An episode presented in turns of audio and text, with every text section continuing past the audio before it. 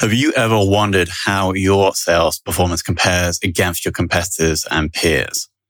The B two B Sales Benchmark Report provides the definitive guide to what success looks like in twenty twenty-one. See how you compare in terms of win rate, sales cycle, average deal value, relationships, and engagement. You can see the results and get the full report at ebsta.com forward slash B2B dash sales dash benchmarks.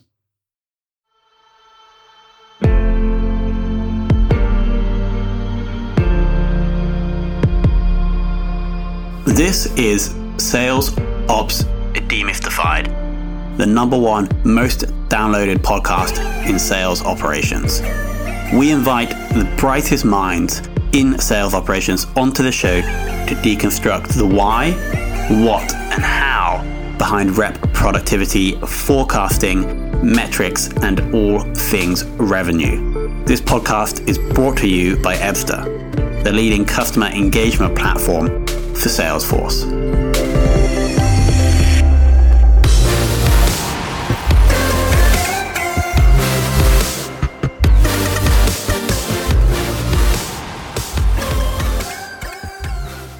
Welcome to a very special episode of Sales Ops Demystified. We're joined by Melinda Forrest of Decibel.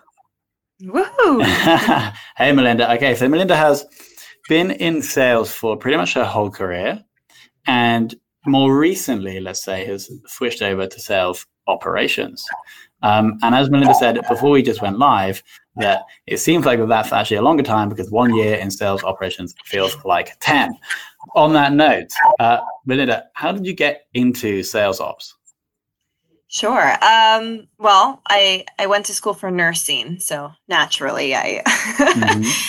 up in sales operations. Um, it's a bit of sarcasm, but really the study of humans really does translate over uh, in a lot of ways with sales operations and mm-hmm. with sales people. Um, initially, when I was in sales, I, I found the culture of sales changing and evolving to be more human, more consultative, more solution-oriented, especially with SaaS um, and high-tech companies. And so, you know, later, while eventually managing an inside sales team, I found myself pulling a lot of metrics for K P Is and O K Rs and implementing strategy based around these insights that I thought would be better suited organization-wide.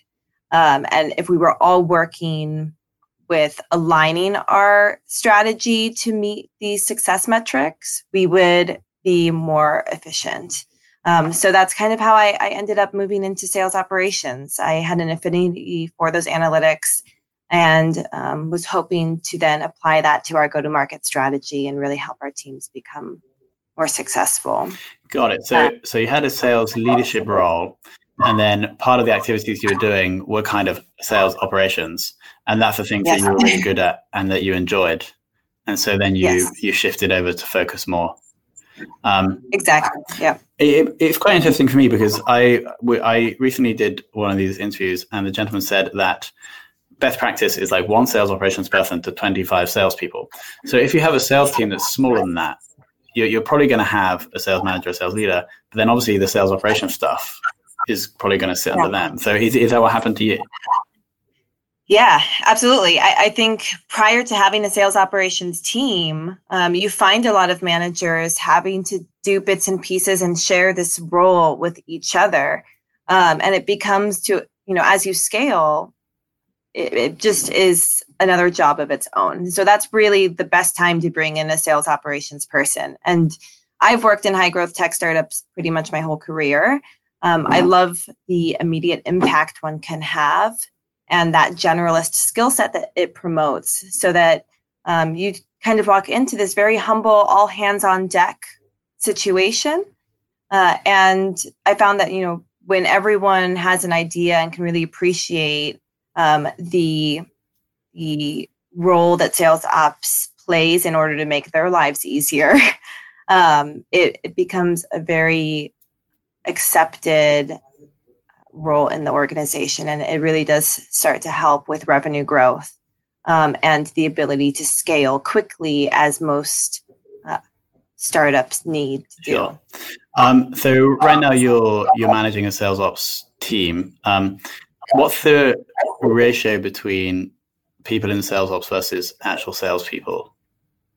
Yeah, I'm actually not managing a sales ops team at the moment. I would like to be, and we're we're looking to hire. So if anyone does this, um, you know, hit me up. And I've done it in the past. Um, however, I would say the ratio uh, it can very easily change. So um, everyone has their opinions on this, but I, for me, I think with every ten, you know, salespeople, you should likely have some sales operations person.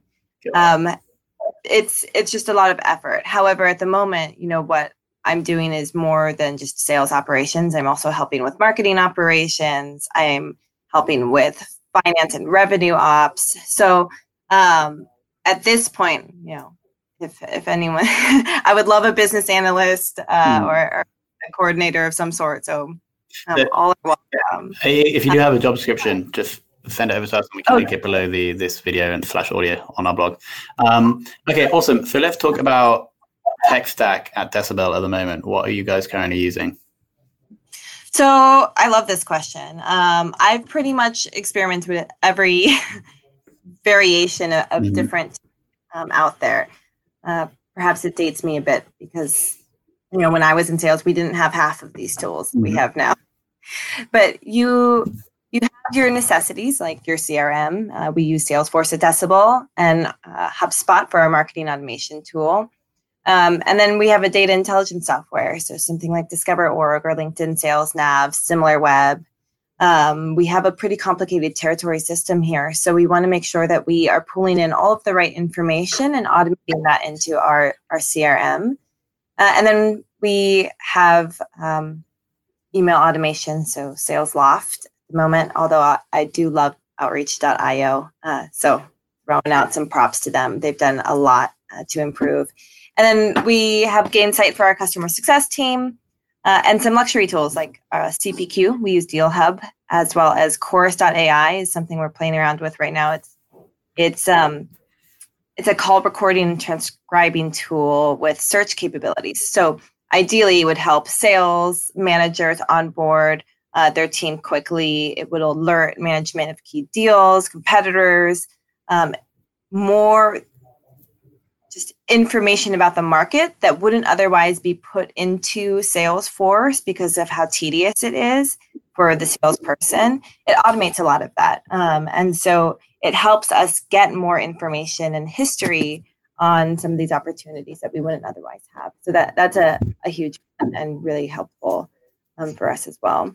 So yeah, we, we play around with a lot of tech. Um, some things are more necessary than others, but all have the huge purpose of making our team uh, more streamlined and helping them uh, with opportunity and lead uh, conversion and success.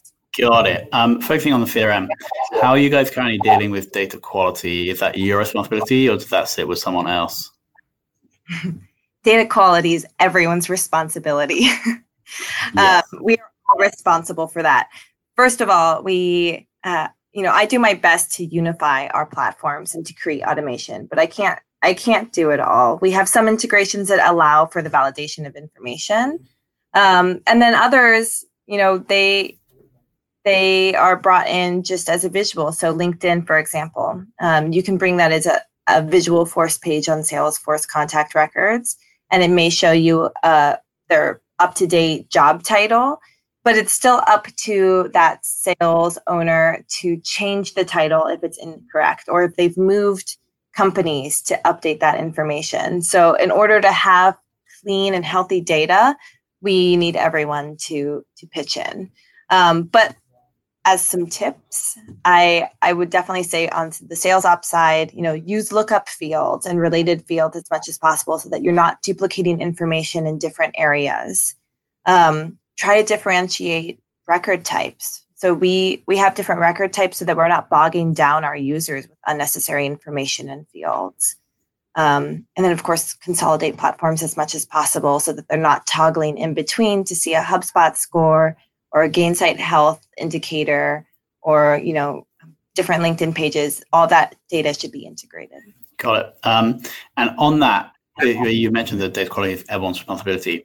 How do you get specifically salespeople to do stuff that doesn't directly help them get more commission? Yeah, um, it it it's all about how you prove that it does. um, at the end of the day, we're all in this for the same purpose, for the same team. Uh, we want, you know, my job is to show um, and to create transparency between the different departments, marketing and sales, uh, partnership channel, et cetera, so that they can understand how their actions uh, deeply impact each other.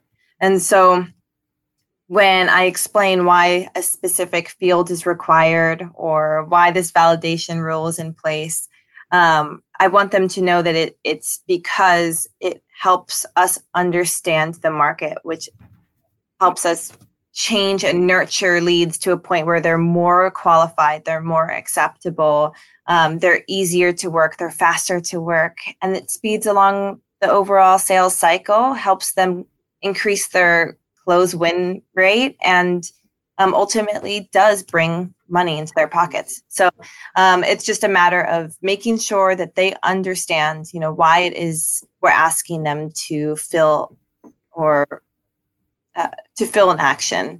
Uh, and typically they're quite understanding and responsive to that.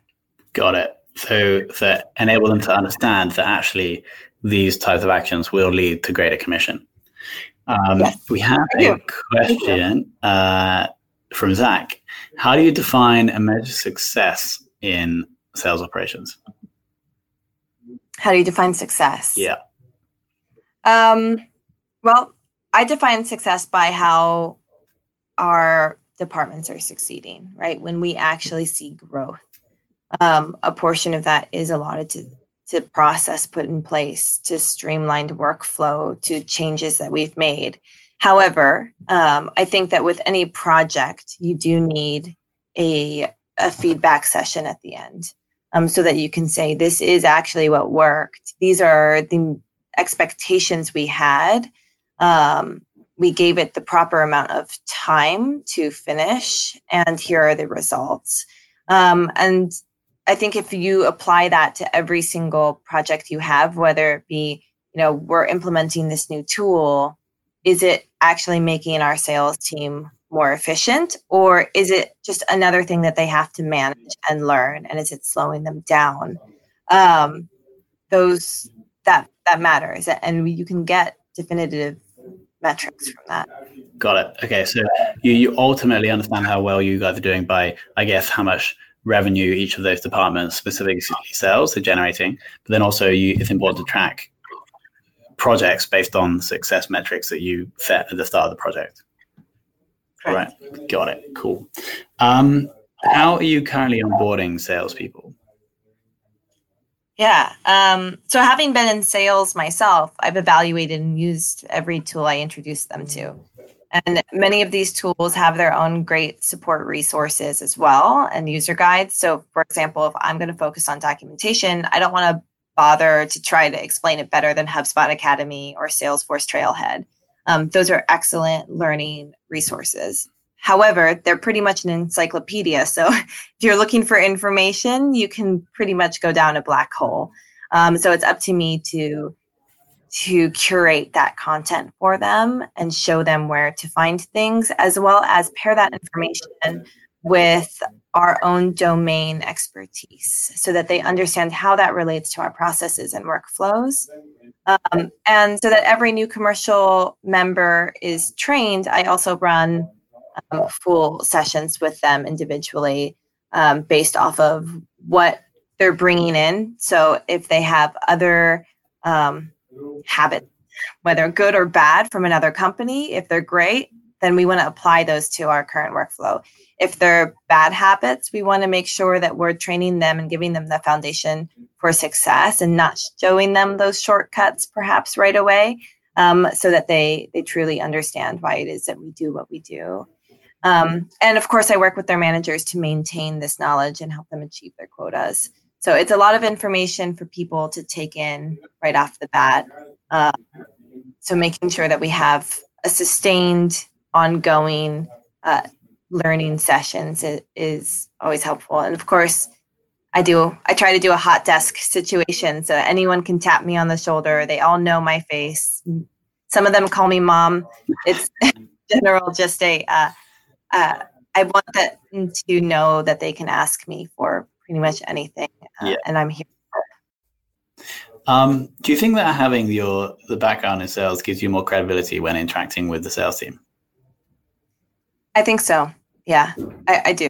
Um, I am truly an advocate, and I, I have a soft spot in my heart for the sales team. And so um, I think they know that and appreciate that I am trying to help. Yeah, because we used to ask on this podcast, uh, do you think sales experience is necessary to succeed in sales ops? And the general answer was no, but it helps. Would you agree with that? Or do you think yes. it is? Okay, cool. Um, yeah, I would agree with that, definitely. Um, I don't know that it's necessary, but it's... it's certainly very helpful. And when you're trying to gain buy-in from everyone, um, for me, it's imperative. Got it. Um, how are you kind of making your sales team more productive? How I'm making them more productive. So uh, this kind of ties into what we were talking about before is unification of platforms, um, transparency. So making sure that we're having closed loop, um, feedback and reporting sessions so that they understand, okay, you know, these leads that you're sending in are of little value or aren't qualified. You know, they can go back to marketing. Marketing can change their their criteria. Um, and if everyone's agreed upon it, then S L A should move pretty smoothly, right? Um, so transparency is key. But then I'm also doing, you know, trend analysis, um, understanding, you know, sales, sales trends, what's making others more successful and applying that strategy and giving options to the team. And I, I think that they um, have the ability to take on whatever style is best for them and to know that it's still going to work with um, our overall sales force. um, So giving them actionable measurement is important, dashboards so that they can keep up with their performance and the performance of their peers. They can collaborate on what is helpful.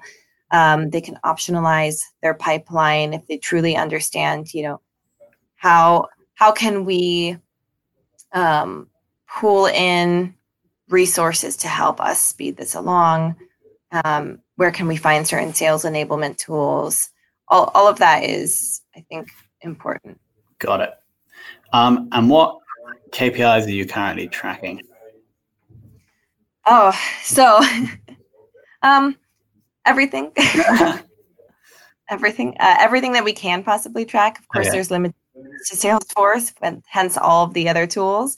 Um, but I think as sales revenue operations, we get to create the narrative around what actually has impact on sales performance and success. So Um, we create this alignment between multi-departmental success metrics, and I facilitate the conversations with marketing, inside sales, sales, finance, partnerships, customer success, product, et cetera. Mm-hmm. And we get to measure and achieve our goals by a specific time as they relate to what's going to impact each other and um, themselves individually. So um, from a project management perspective, you'd be looking at quality, scope, time, cost. Um, whereas from a sales operations perspective, I'm looking at value, volume, and velocity. So um, we're strategizing around these quantifiable areas. For example, if you can shorten stage tenancy by understanding when to bring in marketing and product sales enablement, you could be closing faster, hiring win rate, um, hiring targets, raising quotas, commission, and then seeing multiplied growth at the end of the day. So um, something as simple as as truly understanding how long you're spending in each stage of the pipeline can make a huge impact on revenue. Got it. Um, so what I'm hearing is that you are, your role is actually much broader than sales at the moment, and then you're coordinating multiple different teams with the goal of reaching an overall revenue strategy. Is that, is yep. that right? Okay, cool. Yeah, absolutely. We're looking at, you know, buying trends, um, forecasting inaccuracies, and trying to tie all of that into creating helpful sales knowledge. So making sure that our leads are qualified and of value so that the sales team isn't wasting their time on anything they don't need to, um, so that they can then, of course, focus on speeding up their fi- pipeline and then nurturing that top of funnel. Um, we're looking at how many closes are happening and how frequently. It's, yeah, it, there's a lot of K P Is in there and um, a hundred different ways to measure them. Got it. And if you could only measure a sales rep by a single K P I for the rest of your career in sales operations, uh, what would you choose? Ooh, good question. A single K P I for one sales rep. Um, I would look at their win rate. Um, I think that there, there's a lot to be seen in in that. In that, um, you can see how vast they are spreading their their capabilities and time. Um, if they are winning the majority of those or not, you know, where are they strategizing? What kind of information are they using in order to win and close? Um, and the types of resources that they're leaning on, because that's where we want to allocate future budget to. Uh, that's there's a lot. There's a huge story mm. in, in those win rates. So did you say then that having a win rate that's too high could be a bad thing because it means that they they have may have extra capacity to spread it across more deals? Is that is that correct? Absolutely. Having a win rate that's too high might mean that they're not optionalizing their pipeline properly, right? Um, and if that's the case, then they may have a win, a high win rate now and a very low win rate later. And we want to make sure that that doesn't happen and mitigate that, that risk. Got it. That's the first time we've heard that answer to that question. Very interesting point of view. Uh, another question from Zach. Uh, what is your go-to method or framework for making sure your process is successfully implemented with good adoption? Yeah, yeah, absolutely. Um, so making sure that it's implemented with good adoption is, yeah, making sh- I, I don't want to roll anything out until it is strong. Um, I think we are all under specific time constraints, and to push something before it's ready um, might seem like the best use of um, money if you're on a P O C or a trial. Um, but I, I think that you're not going to get the same adoption. You're not going to get the full benefit or understand that product. And you have a short period of time to really get your sales team on board. So um, making sure implementation is done prior to, to rolling it out is huge. And then post-launch, um, You know, I, I tend to put on quite a bit of requirements so that people get to the habit of doing things the way that I want them to do. And then as um, time goes by, I remove those incrementally um, so that uh, we don't get user error down the line where people are filling in, you know, whatever they want just to, to move past that rule, but rather they're learning what is needed and um, it becomes habit to them and they don't feel that it's required. You know, treat them with respect and like an, the adult that they are um, and allow for that process to just take take shape so that they adopt it. Got it. And final question, who taught you what you know about sales ops? That's a hard one. Um, sales ops is really one of those roles that derives its skill set from a number of different areas. Um, and being that I've and the sole person to start and build out sales ops teams in my career, I can't say that I've actually been mentored um, by any sales ops person. However, um, having sat under sales and marketing and run reports for every other um, person in the world, I I can say that all have played a huge role in the development of my my skill set. Um, my my good friend, Crystal Barrett, actually, who is business intelligence. Um, she does business intelligence development over at Accolade in Seattle um, and worked under a Lean Six Sigma black belt, had a u- huge impact on my project management style, um, as well as influencing how I visualize data. So we're big Edward Tufte fans. And when I think about how to translate complex data into a chart that tells mm-hmm. a story um, that I can utilize uh, for our sales team and have them digest and and understand. Um, that's really important, and I use a lot a lot of Tufte's techniques for that. So I definitely take uh, Crystal out to lunch. Shout out to Crystal of Accolade. So, and the, the other person you mentioned, who I, I think you guys both learned from, was Edward Tufte. Cool. Edward Tufte. Yeah, I don't know uh, him, but does, does he? Um, does he have like, written many books on which data. Which is the best book that we can recommend? Um, frankly, they're all quite large, uh, so I would recommend um, going to a conference, reading a blog uh, run by him, because it's um, depending on what you're looking for. Again, it becomes like such an encyclopedia adventure. Um, so, but the, in terms of techniques. Um, so yeah, certain techniques are, are really ideal, uh, especially when you're thinking about things like um, making sure that people who are colorblind, which is a good portion of um, the male world, can actually visualize your charts and see them. So having color be at the top of your mind um, when you make graphs and, and charts is really important. Um, certain techniques like that, I think, are, are really helpful, and you can grab them from all facets of the internet. But I would highly recommend um, looking up.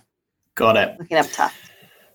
Okay, and let me just summarize what I what I picked up from that. Um, here we are.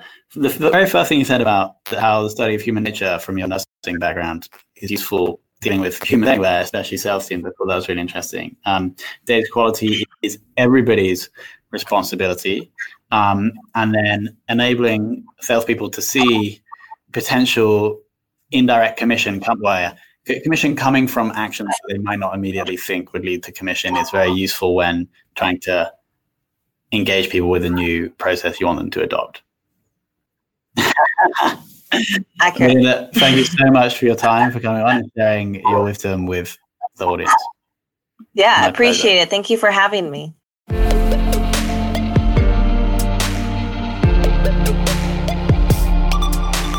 Thank you for listening to this episode of the Sales Ops Demystified podcast. If you are listening on a podcast listening application, then please subscribe, rate, and review.